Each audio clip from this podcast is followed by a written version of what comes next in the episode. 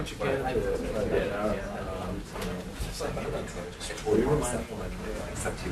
you can. These things? A couple hours.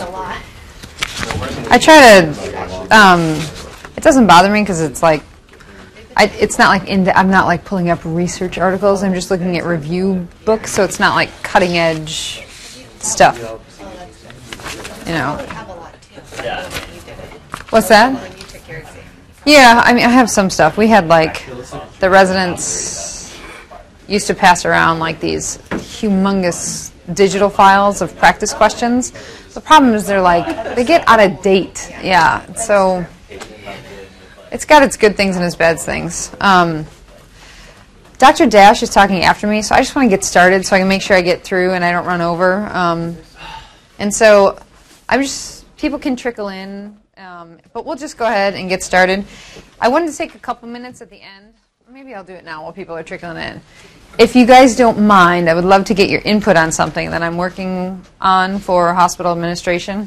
They've asked me to try to look at the Code Blue situation and see if we can improve Code Blues. Obviously, we don't have Code Blues in the emergency department because you're all wonderful and we are all there to get the, the process, the resuscitation started. But on the floors, I have never been to a Code Blue. Can, can someone tell me what is the experience? There's like, there's I heard there's like a thousand like people. fifty to sixty people. Okay, so who's in charge? Whoever stands up and says, I am code yeah, leader. Does that happen? Yes. Yeah. Someone says, I'm a code leader. Yeah, it's like Are they the first leader. one like there? No. No. no. no. How long does it take to get there? Depends on where the code is and where code leader was when the code blue was called. Uh, does the code leader put in the airway? No. no. Anesthesia gets paged yeah. also. Anesthesia gets paged. Does okay. anesthesia beat the code leader there usually? Sometimes, not always. So the patient's just being bagged until yeah. anesthesia or, gets there. Or not at all. Mm-hmm. Or, not, yeah. or we're just watching them turn or blue. We're just doing chest compression sometimes. Without worrying about the oxygenation portion right, of the yeah. circulation. It okay. depends on where they are. If they're in the I C U, they tend to be a little bit... Somewhere in I C U, they've got all the resources there. I would rather know more about what happens when it's on the floor. On the floor, like, you'll go in sometimes and they're just, they're doing chest compressions. You also have a pulse, they don't know. Is there a respiratory therapist there? They get how long get there. Right, I know they get paged, yeah. but they're it's not really. I mean, because yeah. a nurse can bag. You the don't actually is, need to be a respiratory therapist. The problem isn't in the new hospitals when they're in the tower, and it takes uh-huh. forever to get to the tower, so it's kind of a free-for-all for who gets there first. Okay. And because it's on the floor, the nurses there don't exactly know what to do, and they're kind of running around with their heads. Is there a nurse who's like, I'm the I'm the code nurse leader? No. No. no. Okay. And who are the other fifty people? So like, and why are they there? There's like two R Ts, and there's like the whole I C U team, which is like the fellows, the senior residents, uh-huh. the interns. Well, why aren't they doing something? Like they can all... Isn't something to do. Well, I mean, like, bag the patient, do something. Okay. Okay. Yeah, it's, it's a mess. oh, no, it's okay. And what happens when it's in the I C U? Tell me about that. That's usually a lot better. Yeah. It's better? Well, it's weird because like, if, if someone codes in the S I C U, mm-hmm. the M I C U team will go there. But if that, but, and that's only useful if the S I C U team is like down in a trauma or doing something else. So mm-hmm. if the S I C U team's there, it's kind of like, okay. But the only, the really useful thing is when the pharmacist shows up. I feel like that's good. When that guy shows up and he's got all the meds, because like you ask a nurse for whatever med and they can't figure it out, but the pharmacist is like, oh, here's your next epi. Oh, you need mag? Here you go. Okay, so pharmacy is a plus. I like pharmacy. I don't know exactly. Okay. You meant lawn? You guys know lawn? You guys know lawn? Because the nurses know they're used to it and they know what they should be doing. It's kind of like a schedule. But the floor nurses, okay. it's just kind of a plus. Yeah, I had a lady going into anaphylaxis on the floor, and I, and I was like, I knew exactly what to get because McCoy had that. And I was like, I need this. And they were like, I don't know where to find that. I'm like, are you kidding me? It's like, we need this epi. So they hand me epi, but it's cardiac epi. I'm like, I need the other concentration. They're like, we don't have that here. So okay. It just didn't, and it just didn't happen. And they just kept are the codes on the floor, are they relatively like... They're like never actually coding. I mean, like, is it, yeah, is it like somebody who's like, like... Like nine out of ten of them are like, that person just stopped talking. And then you're like, dude, they're fine. And there's okay. like a hundred people in there. All right. And, and a lot of times they're already intubated. It's just like they lost the pulse. Okay. All right. Thank you for that information. I appreciate your input. All right. Moving on to questions now that we've dissected Code Blues at our institution. Um... All right, Doctor Weber, we'll get it, the pain and torture done early for you, you since you've been... forty-year-old female, history of end-stage renal disease on peritoneal dialysis, presents with abdominal pain. You suspect peritonitis as a cause of her pain, which the following is most likely analogic agents. Hmm. I don't know, I feel like there's, this is either going to know it or not, but I'm going to go with... Um, uh, let's see, she's got a tube in, she's managing it herself. Thinking like uh, staff A. Good, it is staff. All right, yeah. So I just threw this in there. I realize it's urology month, and peritoneal dialysis are probably thinking more along the lines of, you know, them going to hemodialysis. But you are going to see a significant number of patients with peritoneal dialysis catheters in their belly, and they're in there all the time, and so they're going to get infected, and they're going to present like people with spontaneous bacterial peritonitis. So they have abdominal pain, they have fle they have fevers, and sometimes they'll even bring in their dialysis fluid and they're like, look, see, it's cloudy. That should tip you off that they probably have an infection. The numbers are normally um, one hundred or more W B Cs, and greater than fifty percent have to be neutrophils. So that's, it's a little different from your other fluid analysis. Just look it up. It's not something you really have to remember. I didn't see any questions testing you on the actual number. Um, the antibiotic should be given through the catheter. It's better to give it through the catheter than it is to even give it I V. So, um, and at our institution, I know the nephrology folks, they get really persnickety about their little peritoneal dialysis catheters, and they don't want us to touch them because we work in the E R and we're dirty. Um, and so they want you to call a peritoneal dialysis nurse to collect your fluid sample. So keep that in mind. Don't start mucking with the catheter yourself because you will anger someone.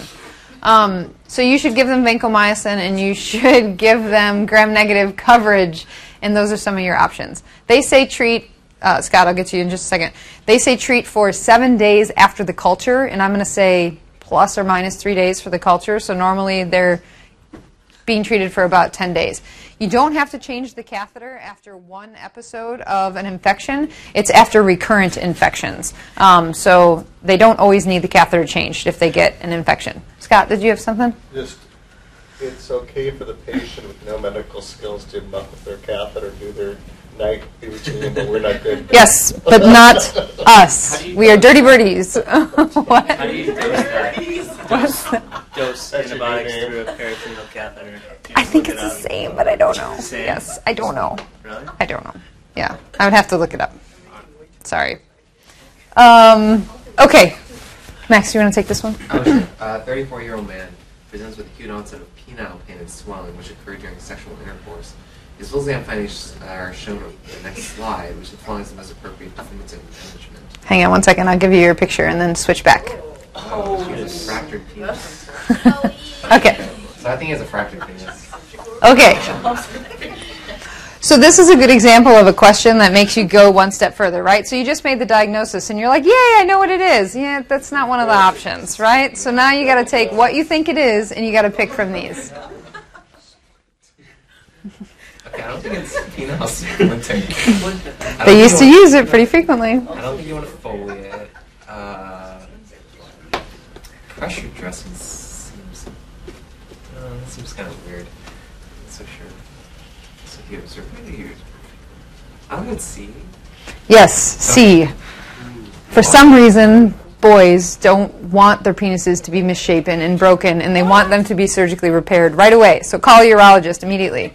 Charisse, did we have this, was this our patient that we saw in yeah. Trauma B who had like nothing on physical exam, right? Just a great story. Just a great story. Yes, and she got him to the operating room in like twenty minutes. It was unbelievable. I've never seen anything happen faster. Yeah. Is it a surgical emergency? It is a surgical emergency. You can, it is, in your mind you should always be talking to the specialist and it's a surgical emergency until they tell you otherwise. Okay. There are some cases that they try to treat with penile splinting. But that's not something you should decide as the emergency physician. You should call a specialist, because more often than not, they're going to the operating room. All right? I'm picturing like popsicle sticks, like, right? Popsicle sticks and tape. Yeah, that's, I mean, I don't know. Okay, all right, sorry for the image there. Okay, so just a little bit more about penile fractures. This, the part that actually breaks is the tunica albuginea. Um, it's this part that goes around the corpus cavernosum. Corpus spongiosum is around the urethra. That's not the part that's broken. It's this part, the outline of the ca uh, corpus cavernosum. Um, it's normally a popping sound, swelling, or pain. If you have a good story, I swear to God, there was not even a bruise on Charisse's patient. It was just a very good story, and urology took him straight to the O R. So if you're really suspicious, don't let your physical exam deter you from talking to the specialist if you're really, really concerned about it, okay? Um, if there's uh, gross blood at the meatus, it could indicate that the urethra was somehow damaged or the spongiosum around it was damaged, and they would need a retrograde urethrogram to rule out a urethral injury, but that's relatively uncommon. That it doesn't happen often, so not all patients need a retrograde urethrogram. Okay, question three. Juan, you're up. All right, so eighteen-year-old female, G one three zero, thirty-five weeks of gestation. She's presenting with abdominal pain, vaginal discharge, low-grade fever. She states that she was uh, well until two days ago, and after coughing, she experienced a small amount, a small stream of fluid running down her leg, which she thought was urine. Her temp is one oh two, and her pulse is one oh eight. her, her examination reveals yellowish discharge in the vaginal bulb with a tender uterus. The most likely cause of her symptoms is, let's see, sexual eruption. All right, so yellowish, yellow. I'm going to have to say that uh, because she has a fever, she's at thirty-five weeks, close to uh, delivering here. I'm probably going to have to go with uh, chorioamnionitis. That's the right answer. Good. This is another two-step question. So what they're giving you is that two days ago she had premature rupture of membranes. And because she's thirty-five weeks, it's pre preterm premature rupture of membranes. So PPROM. Okay? And so when you have that, when the membranes rupture early, um, it predisposes you to infection. And especially with PPROM, you can get chorioamnionitis. You're at increased risk for chorioamnionitis. So just a little bit about premature rupture of membranes. Uh, so it's rupture of the membranes before the actual onset of labor. Reasons for this is if there's lots of babies, if there's an infection, if they have trauma, fetal anomalies, placental abruption, placenta previa. These can be all reasons for uh, premature rupture of membranes. With PPROM, like I said, it's it's preterm premature rupture of membranes. So earlier or before thirty-six weeks. Um, significant fetal morbidity and mortality. So you should get on the gas and talk to someone right away. Okay. Um, To test for it, I have never done either of these two things, but for some reason the questions want you to know that amniotic fluid has a more neutral pH. The, the normal vaginal fluid is acidic. So if you test it and it's seven, seven point two, it's amniotic fluid because it would be abnormal for vaginal fluid to be that high. And we have those like, the what is the strip of paper that we use to test the eye stuff? Can you use that? I mean, we got that on purpose so we could go both sides of the spectrum. We used to have only nitrogen in the old days. Okay. We would only go the basic side, but the stuff we have now can be used for eyes because we can go the acid side too. Yeah, it would work the same. same okay, way. So a nitrosine test, that's basically what you're doing. Is it's like a dipstick to test the pH. So similar to what we would do when you have an eye injury exposed to some sort of acidic or basic eye fluid. Um, and there's ferning, which basically just means you take a glass slide, you take a, your little Q-tip of the fluid, you swab it on the slide, and you see if it makes a little ferning pattern, like a, like a herpetic dendrite, if you will, um, because amniotic fluid crystallizes as it dries, okay? So those are the two things you can do if you're uncertain. So in our E R, where is that pH paper? I was looking for it. It's an excellent question, and it changes every time I ask for it. So I would ask a tech because they have a much better idea of where it would be than I do. The official answer is supposed to come from the lab. We got a gentleman's agreement from the lab to quietly keep it. It's supposed to be kept above the sink in that little pull-out drawer is there. Okay. So it's supposed to be. Um, so if you think you're seeing a patient uh, in your emergency department that has premature rupture of membranes, you should be talking to an O B. You should be giving them steroids for fetal lung maturity, not so much for mom, if they're if the fetus is under thirty-six weeks. And if it's PPROM, then you can be using tocolytics. Those would be decisions that Gyn would make, though. Um, I know we don't see a lot of this because everyone who's over twenty weeks goes upstairs to the O B clinic, but That's not going to happen if you're out in community hospital. Um, so you need to know what to do with this stuff. So chorioamnionitis, it's an infection that ascends, you know, from the vagina up into the amniotic fluid. Um, we kind of talked about risk factors. The only one that I want to point out for us is multiple vaginal exams increases the risk of chorioamnionitis. So if they're over twenty weeks, you should not be doing, you should be doing sterile pelvic exams, first of all, and you should be limiting the number of ex exams to only those patients where your exam is going to definitively change management, okay? All right. So in this case, definitely that pelvic exams warranted. Which case? The one that the question case, yeah. Where the lady had the premature rupture of membranes. Mm-hmm. Or would you wait until O B come down and do it together? With this history, I would not do a vaginal exam because I'm already thinking that she coughed and she had fluid running down her leg, and now she's got a fever and a tender uterus. I'm already thinking she's got some sort of vaginal infection, right? And she's thirty-five weeks, so I'm just getting an O B involved. I'm not necessarily sure I would that my exam would do a whole lot, because I think you can probably do like an external vaginal exam without actually having to do a sterile, um, like digital vaginal exam. I think you can probably take a look, see what's going on. If you see discharge, I wouldn't, I wouldn't continue with the vaginal exam. All right. You might though consider starting drying culture and starting antibiotics now, because for the kid to come out, you want to get some get some juice in in, in sure. that kid. Sure, yeah.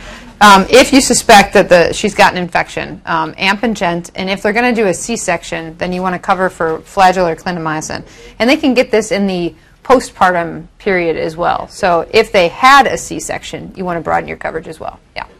Cases I've had with this, I've, both times O B is asking not to do a pelvic exam. Okay, yeah. Good. Um, so don't do one. It's a clinical diagnosis, and you can call them based on your suspicion. Perfect. Thank you for, um, good to know what our docs are saying as well. Um, okay, question four. Who's next? Do you want to go? Yes. forty-four-year-old male with a history of kidney stone, presented with progressively worsening left flank pain for several days, dysuria, nausea, vomiting, fever to one oh one. U A shows fifty white count, positive glucoceral esterase, positive bacteria. C T has been published shows seven millimeter stone left U P J junction, uh, which is following uh, its appropriate management. So seven millimeter. Um, the question is whether it's going to come up or not. Um, hmm.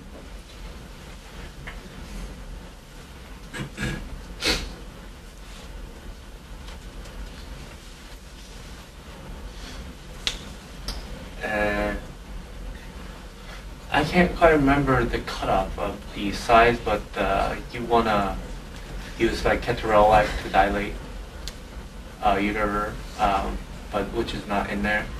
And he has infection, so there's pylo. Um, So this is complicated.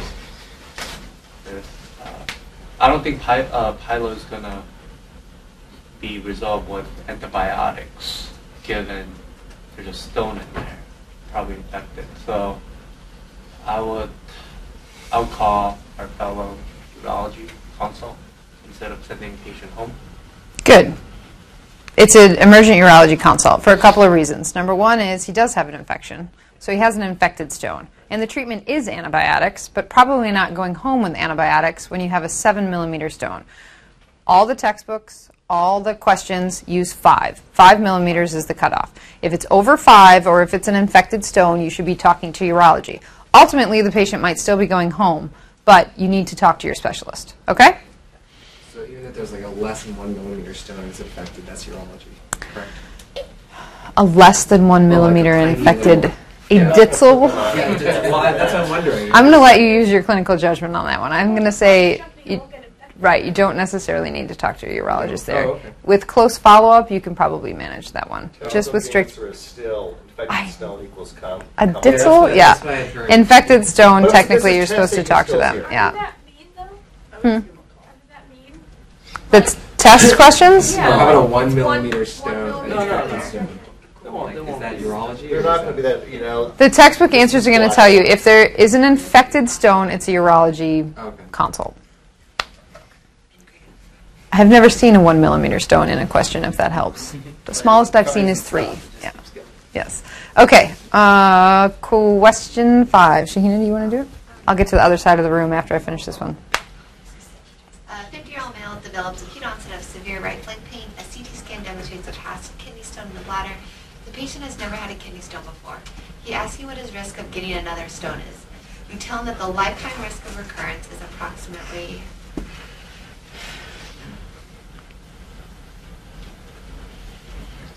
D. It is D. That's good. Well done.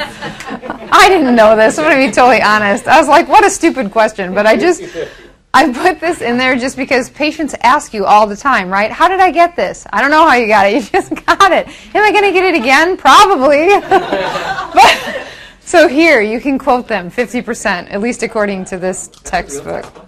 Yeah. I don't make any of these up on my own. I'm not smart enough. All right.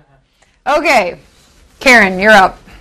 Okay, a twelve-year-old boy presents with progressive testicular swelling. Testicular contamination is shown in the next slide. Which of the following is the most common complication of this condition? Okay, hang on. Here's your picture. I'm before I show this picture, I'm so ready to switch topics because I'm tired of looking up penis pictures online. Okay. Okay. So, kind of like a, a bag of worms. And who brings the bag of worms to work? It's not going to deter me from eating gummy worms. It's not going to deter me. All right.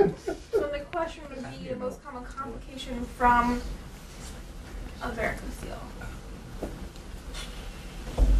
I'm going to guess A. Nope. Anybody else have another guess? C. C. C. It's infertility. So. Um, good guess, though, Karen. It is. It was correctly identified as a varicocele, so the bag of worms is how they describe it. Um, it's basically dilation of the papiniform plexus and the um, testicular vein.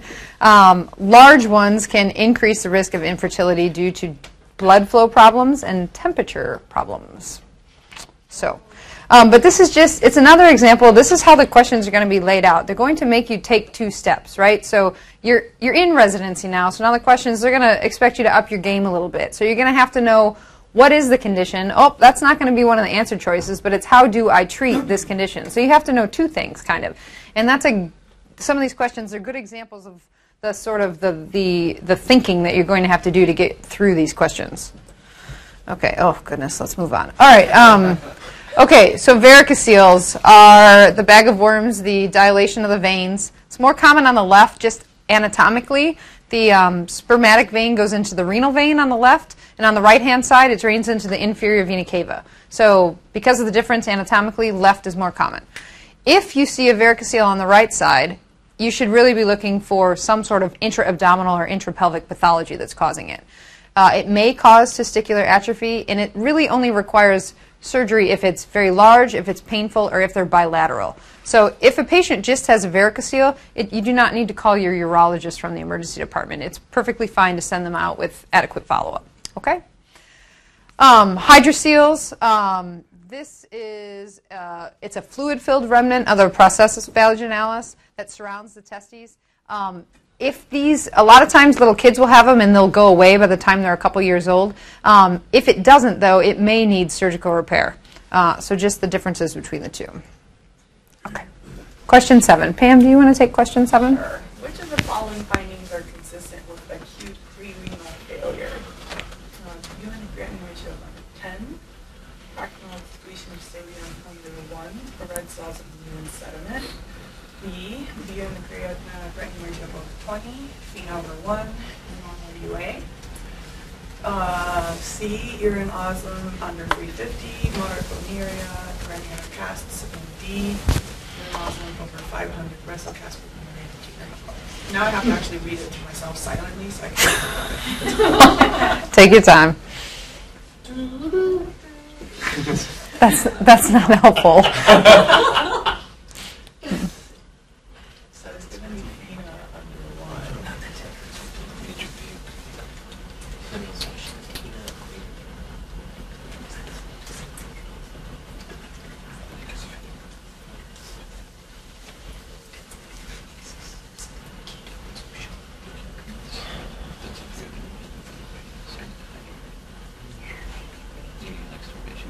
Well, I know the, the FINA is supposed to be under one, so it's either A or D. Um, I thought the ratio was supposed to be over twenty, so that doesn't really help me.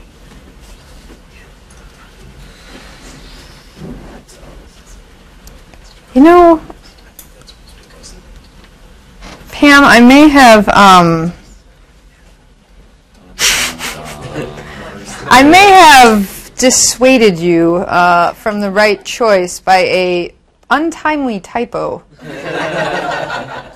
Huh. Okay, let's talk about the answer, since Pam cannot possibly get this question right since the answer is written wrong. It's B. F E N A is supposed to be less than one right here. All right, it's B. All right, I'm so sorry about that. Um, okay, you could give a whole lecture on acute renal failure, and I'm going to try to hit some highlights for you guys. Um, I'm so sorry about that, Pam. So pre-renal, intrinsic, and post-renal. They're going to break it down into three possible categories. Pre-renal is under perfusion for some reason or another. Either there's not enough fluid because they're hypovolemic or they're bleeding to death, or the arteries are really restricted and so less blood flow can actually get to the kidney, like in renal artery stenosis or something like that. Okay? Intrinsic is where the kidney itself is actually damaged, so it's just not working the right way. You're going to get, that's where you're going to get like all sorts of casts in the urine, and you're going to get, um, you know, Uh, protein is going to be spilling out because the kidney itself is damaged. In post-renal, I think that's pretty obvious, is where there's an obstruction to flow somewhere distal to the kidney uh, for one reason or another. Either um, obstruction to the renal collecting system itself, or like compression from an intra-abdominal mass that's pressing on a ureter and causing an obstruction. So for pre-renal, it's under perfusion. The B U N to creatinine is greater than twenty usually. You can see hyaline casts. The urine osmoles are elevated, greater than five hundred. F E N, the fractional excretion of sodium is less than one percent. Sorry, Pam. And these are some of the causes. Nausea, vomiting, diarrhea, hemorrhagic shock, things like uh, that cause low cardiac output, like M Is, uh, tamponade, um, beta blockers, um, renal artery stenosis, sickle cell disease, malignant hypertension, or like N SAIDs can cause arterial uh, constriction as well and reduce renal blood flow. So there's pre-renal. Intrinsic is where you get proteinuria. You can get red blood cell casts. You can get white blood cell casts from infection. Urine osmoles are usually less than three fifty. The fractional excretion of sodium is greater than one. And some examples are, you know, acute tubular necrosis can be either ischemic or hypovolemic. Lithium can do it. Rhabdomyolysis can do it. Um, intrinsic causes can be infection, penicillin, um, proton pump inhibitors, things like lupus, acute interstitial nephritis. Um, and then glomerular causes can be like post-streptococcal glomerulonephritis, um, H S P, some of the vasculitises. I have asterisk next to glomerulonephritis up here because um, even though the urine osmoles are usually less than three fifty, and the fractional excretion of sodium is usually greater than one. For glomerulonephritis, those can actually be opposite. Um, so it kind of has its own category within the intrinsic causes. Postrenal is the obstruction of the urine flow. You can get crystals here. You can get red blood cells. You can get white blood cells. Urine osmoles are usually less than three fifty. Fractional excretion of sodium is usually greater than one.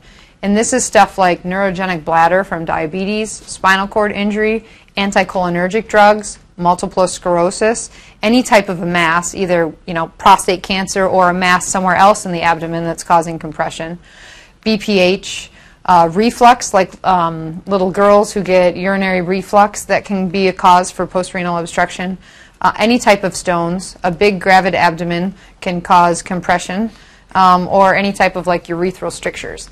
And there's a lot of overlap. Like the vasculitises can be both cause pre-renal and intrinsic um, acute renal failure. So there's a lot of questions up here. A lot of it involves the fractional excretion of sodium, so that is something I would try to remember. The B U N being greater than twenty is something I like to hit upon. And then what causes casts. Um, so there's a lot of overlap. In the E R, I don't think this is as, in, we don't tend to focus on the causes. We just try to treat the conditions, but for the question, I would say this is probably most commonly asked, this one, and then which ones have casts, okay? Uh, Just kind of a little tidbit. There's, I'm sure you guys have heard of post-obstructive diuresis. Who knows about this? Everybody know about post-obstructive diuresis? So you put a, a catheter in um, and you get out like fifteen hundred c c's of urine. The concern is that some patients have an exaggerated response to a decompression of, um, once their obstruction is decompressed, they have an exaggerated diuresis. And it can actually be life-threatening. They can lose so much fluid and their electrolytes can be some, become so deranged that they can actually uh, die from it. Um, I know we've talked sometimes, people have said like, oh, you just intermittently clamp off the Foley catheter and that will prevent the hypotension. Um, there's really no studies that prove this does anything to prevent hypotension or hematuria. The hematuria is thought to be because the bladder wall is so distended that it, you've actually started to damage the bladder wall, and then you shrink it down right away and you're going to have a little bit of bleeding. Um, and that's okay. It's not, doesn't mean we're doing anything wrong. If there's a lot of blood, then that might be something else, but some hematuria should be expected. But if patients continue to diurese greater than two hundred to two hundred fifty milliliters per hour for more than two hours, they should be admitted because they're going to need really intensive um, I V therapy to replace eighty percent of what's coming out. Okay? So just a phenomenon that you should know exists. Okay. Question eight. Charisse, would you like to do question eight? Which of the following is non-appropriate treatment for priapism? Uh, A is terbutaline, sub-Q to the deltoid. B is sedation. C is neosinephrine instillation in the corpora cavernosa. D is exchange transfusion. So, um, and first-line treatment usually is terbutaline, but uh, from what I read, it's sub, it's into the actual corpora. Um, neosinephrine is a third-line treatment. Exchange transfusion could be used if it's a sickler that's getting priapism. Um, and I suppose sedation is always a possibility if they go to the O R, if it's all refractory. I think it would be A because it's not supposed to go into the deltoid. Does anybody else want to take another stab at? No, exchange transfusion, just like she said, it can be used with sicklers. Sedation. Sedation. Seda- oh, I'm sorry. Yeah, sedation. It doesn't say why the patient has priapism. What's that? I'm sorry? It doesn't say why the patient. If nope. Because of a neurological injury, then you wouldn't want to sedate it. True. They don't give you anything about the cause. So they just are asking you what are the accepted options for treatment. And uh, exchange transfusion is an option. Neosinephrine instillation is an option. Terbutaline is actually given subcutaneously. We're going to talk about that. You know it's deltoid. Yeah. Deltoid. Mm-hmm. Lastly, deltoid. Any, mm-hmm. any, any, any, any muscle mm-hmm. should be your work, but the delta is always its own test. Two things have fallen out of favor. Sedation, it does not help make it go away by just making them sleepy. Doesn't work. And ice enemas, doesn't work. So don't try those. Yes. Hey, I don't make this stuff up. Okay. All right, so, so priapism. There's actually two classes. I don't know of anyone who's ever seen high flow. Scott, you can tell me if you have. Uh, know anyone who's seen this one. Um, Low flow, these are the ones we're going to see. It's the sicklers, it's the erectile dysfunction medications. Malignancy can cause it, spinal cord injury can cause it. High flow is where they have a rupture of the cavernous artery, so they actually get like an A V fistula phenomenon. So they have lots of arterial flow that's keeping the penis erect, but the venous flow out is not actually blocked. So they do not get, the risk of priapism obviously is that you get um, ischemia. And in high flow, you don't get ischemia, so it's actually not an emergency. I would not take the chance of treating one as the other. Um, I think for our purposes, we can focus on low flow. But I do have a little chart on um, if you aspirate blood from the corpus cavernosum, there's actually some um, ways to tell if you're dealing with a high flow or a low flow. Um, and I'll show you that chart in just a minute. So, treatment options, terbutaline, uh, zero point two five subcutaneously or zero point five I M are acceptable. Uh, or you can give it orally. Most of the ones that I've heard is zero point, like you said, zero point two five actually into the deltoid. I suppose you can go up, I mean, deltoid is a muscle, so. I don't know why they have two of them, but um, I don't think you would see a question that's going to give you a difference between these two. Uh, phenylephrine, one hundred to five hundred mics intracavernosal injection. Methylene blue, haven't didn't know about that one either. Like your ice thing again. I know, yeah. And um, corporeal aspiration, thirty to sixty milliliters of blood from the two and eleven o'clock positions. Um, and an exchange exchange, exchange transfusion is also an option. So low flow and high flow. If you stick a needle into the penis and aspirate blood, um, and you send it down for analysis, if it has low oxygen, high C O two, that's low flow, and I think that tends to make sense. If it's high flow, it's going to be you're going to have more of an arterial component to it, so you're going to have increased oxygen and less C O two. So I think that sort of makes sense. Okay. Question nine. Austin, do you want to do question nine? Uh, sixty-five-year-old male needs an emergency T scan with um, I V contrast, which is the following as a risk factor for development of contrast-induced uh, tube-tubular necrosis. Um,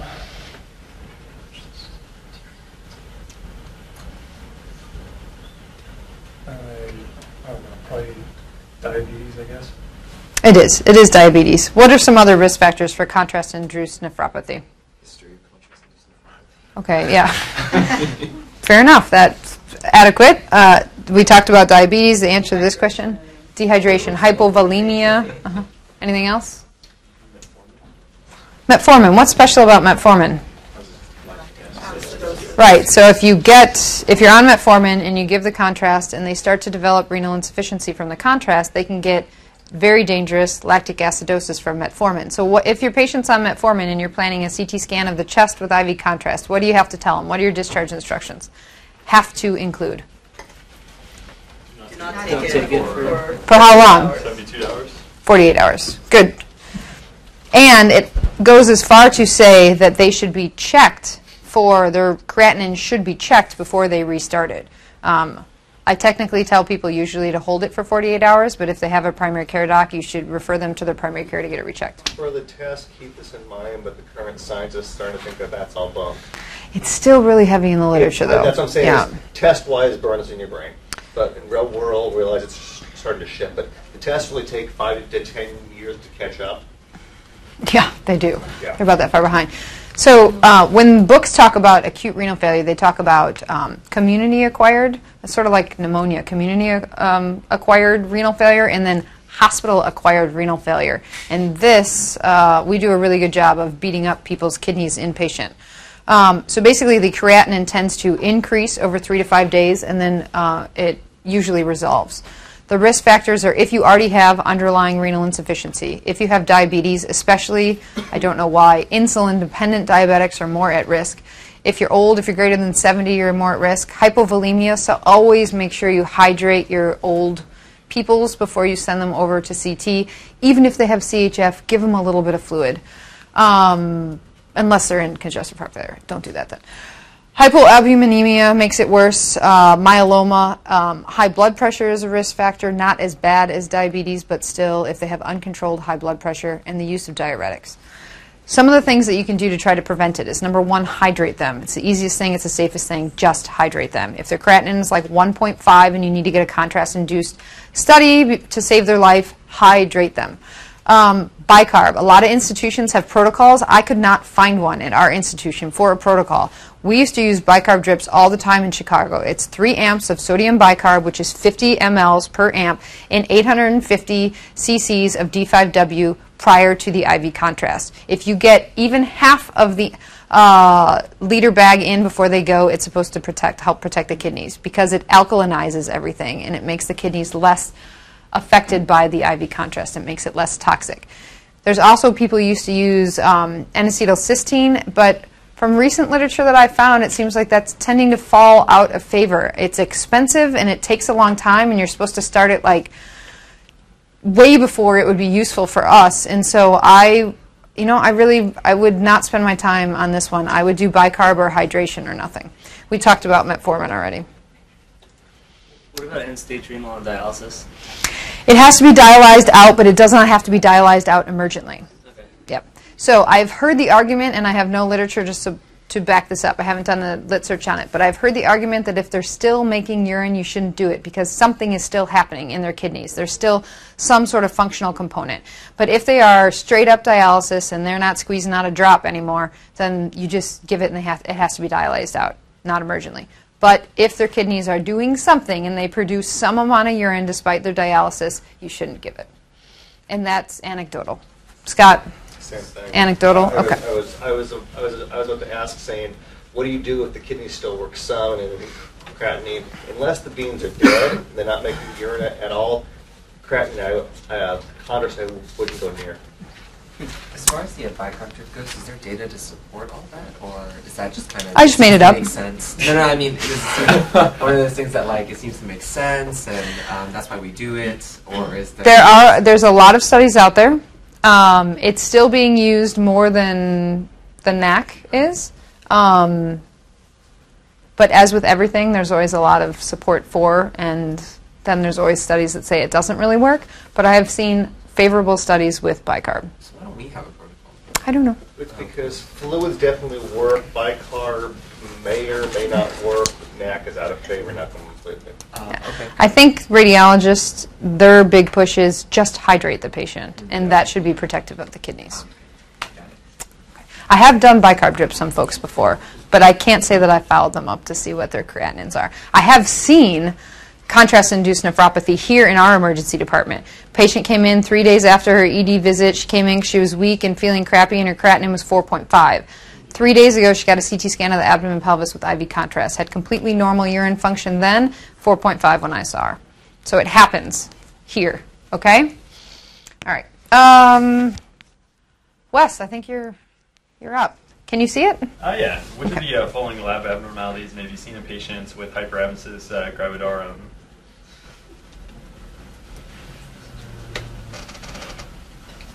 Um, let's go with B.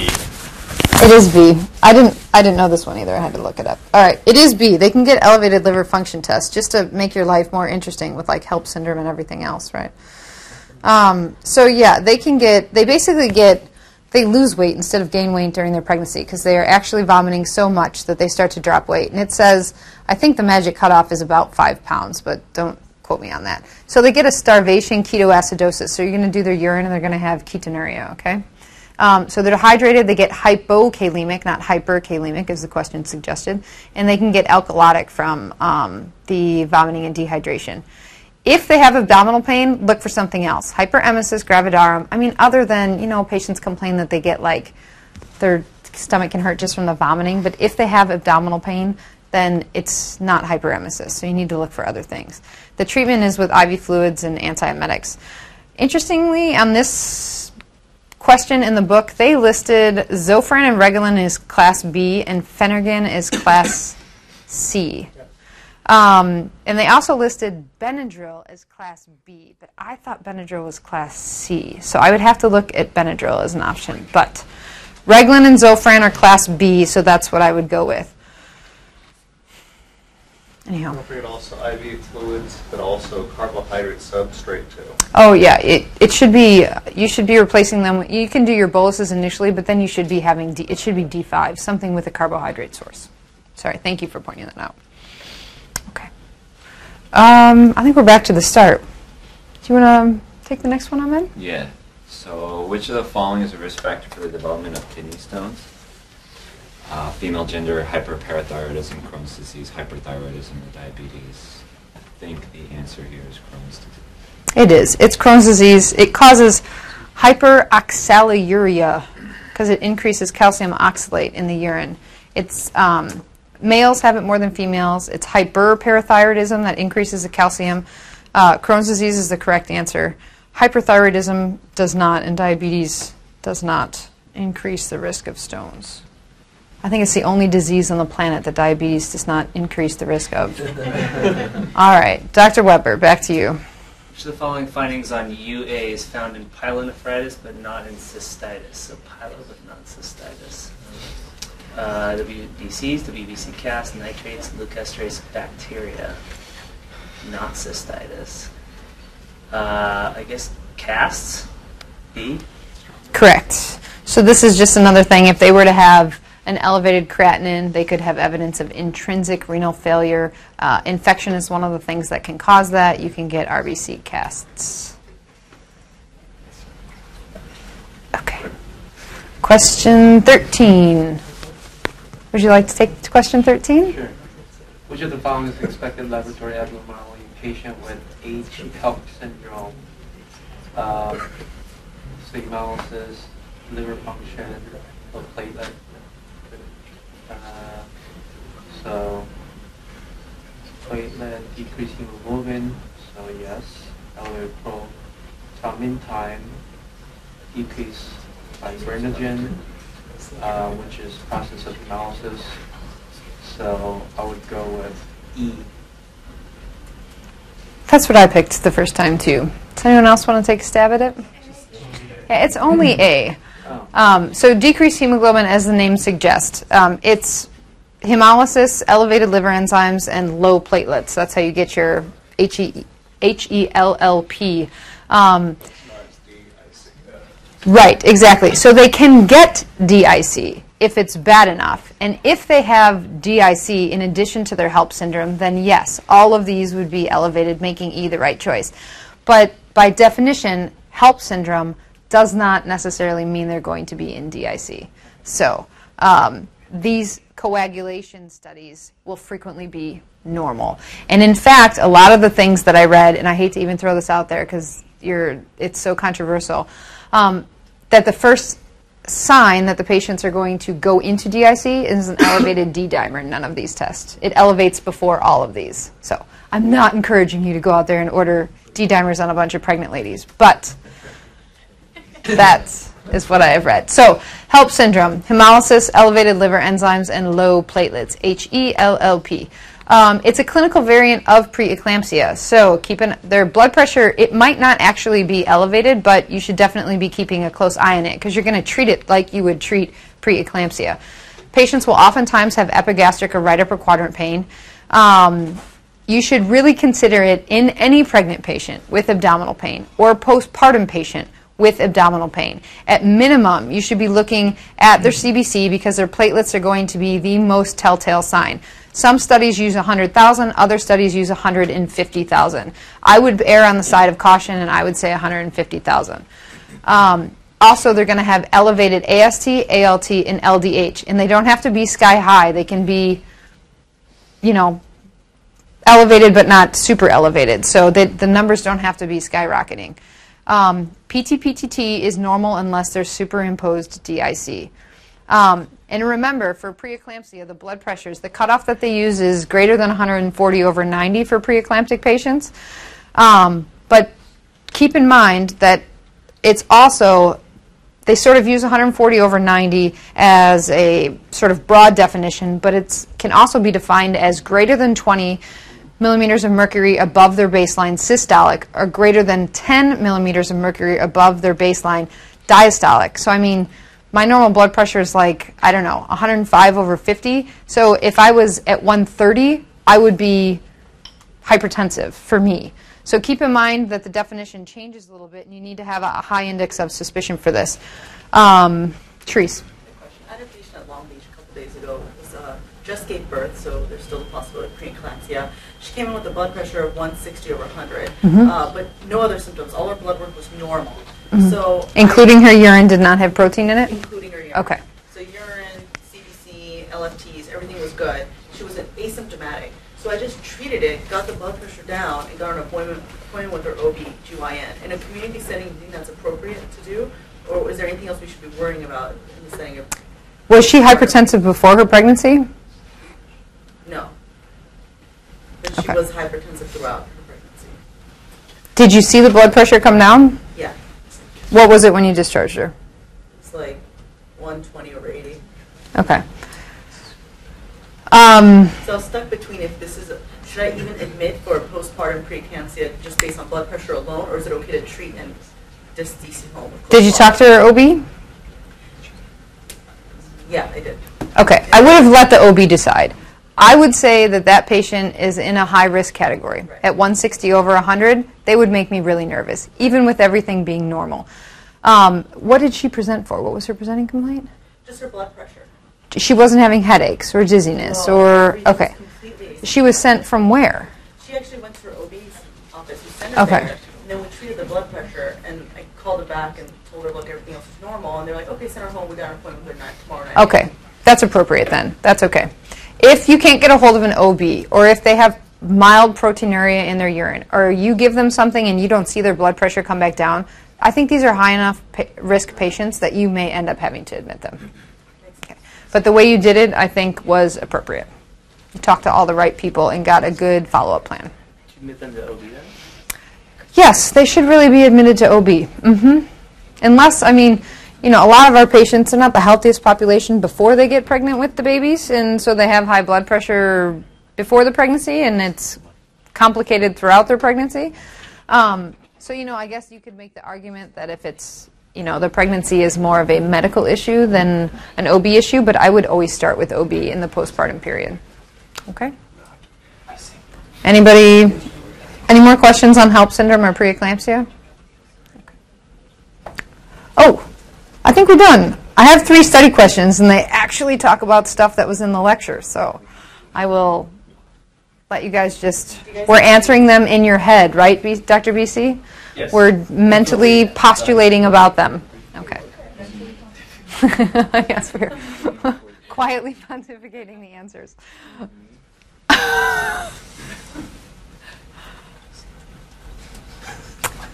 Is everybody done with the first one? Maybe? Okay, I'm moving on.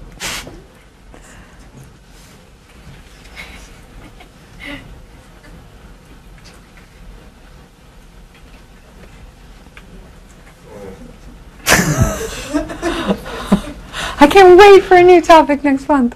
Okay. No, I'd like to continue this topic. No, for fantastic. Yeah, uh, my, if you were to look at like the history on my computer, it would be, oh my God, people would be like, who is this crazy person? Okay. No, this guy.